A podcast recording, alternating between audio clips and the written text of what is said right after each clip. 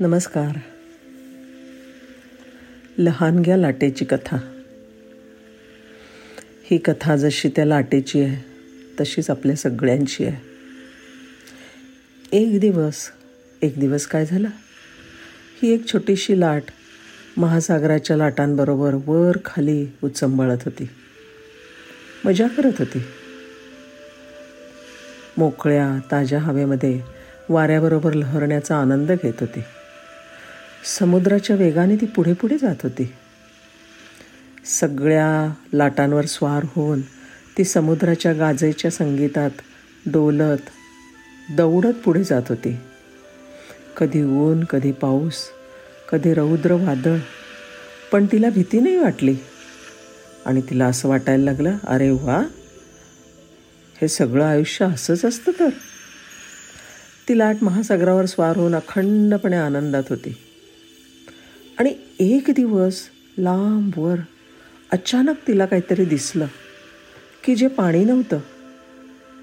हे दृश्य तिने पूर्वी कधीच पाहिलं नव्हतं. लांबवर तिला किनारा दिसला समुद्रकिनारा. आणि तिच्या लक्षात आलं की तिच्या डोळ्यासमोर इतर लाटा कितीही मोठ्या असू देत पण एक एक करून फुटून जात आहेत.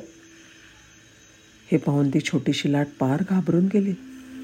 मनात म्हणाली बापरे हे काय भयानक चाललंय? लाटा मोठ्या होत आहेत आणि किनाऱ्यावर जाऊन उसळून कोसळून फुटून जात आहेत आणि ते सुद्धा अखंडपणे.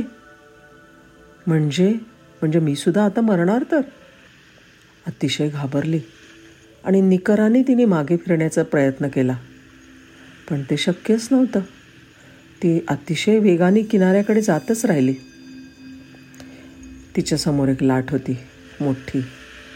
तिने पाहिलं की मागची छोटी लाट खरोखरच घाबरली आहे ती तिला म्हणाली अगं छोटे काय झालं? तू का घाबरली आहेस आणि ती लहानगी लाट भीतीने थरथर काबत म्हणाली तुला दिसतंय ना की आपण सगळेजण या समोरच्या किनाऱ्यावर जाऊन आपटणार आहोत. आणि मग आपण परत कधीच लाटा बनणार नाही की ग? आपण अदृश्य होऊ आपला पार चकनाचूर होऊन जाणार आहे. समोरच्या इतर लाटांसारखा. त्यावरती मोठी लाट हसली आणि हळूच तिला समजावणीच्या स्वरात म्हणाली अगं सखे तुला समजत नाही. तू एक छोटीशी लहर नाही आहेस काही तर तू महासागराचा एक भाग आहेस. अगं तू समुद्र आहेस. तुझ्यातच सगळा महासागर सामावला आहे ना? मुली आपण कधीच नाहीसं होऊ शकत नाही. आपण ह्या महासागराचा एक भाग आहोत. काहीही झालं तरी नाही बिलकुल घाबरून जाऊ नकोस.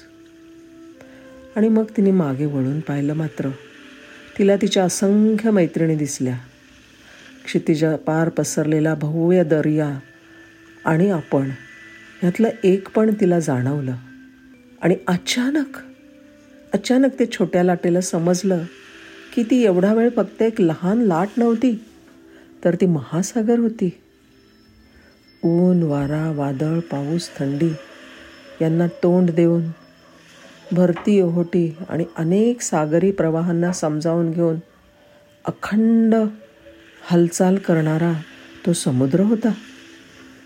आता तिची भीती पार पळून गेली आणि सज्ज झाली त्या किनाऱ्यावर जाऊन फुटायला आणि पुन्हा उसळायला. धन्यवाद.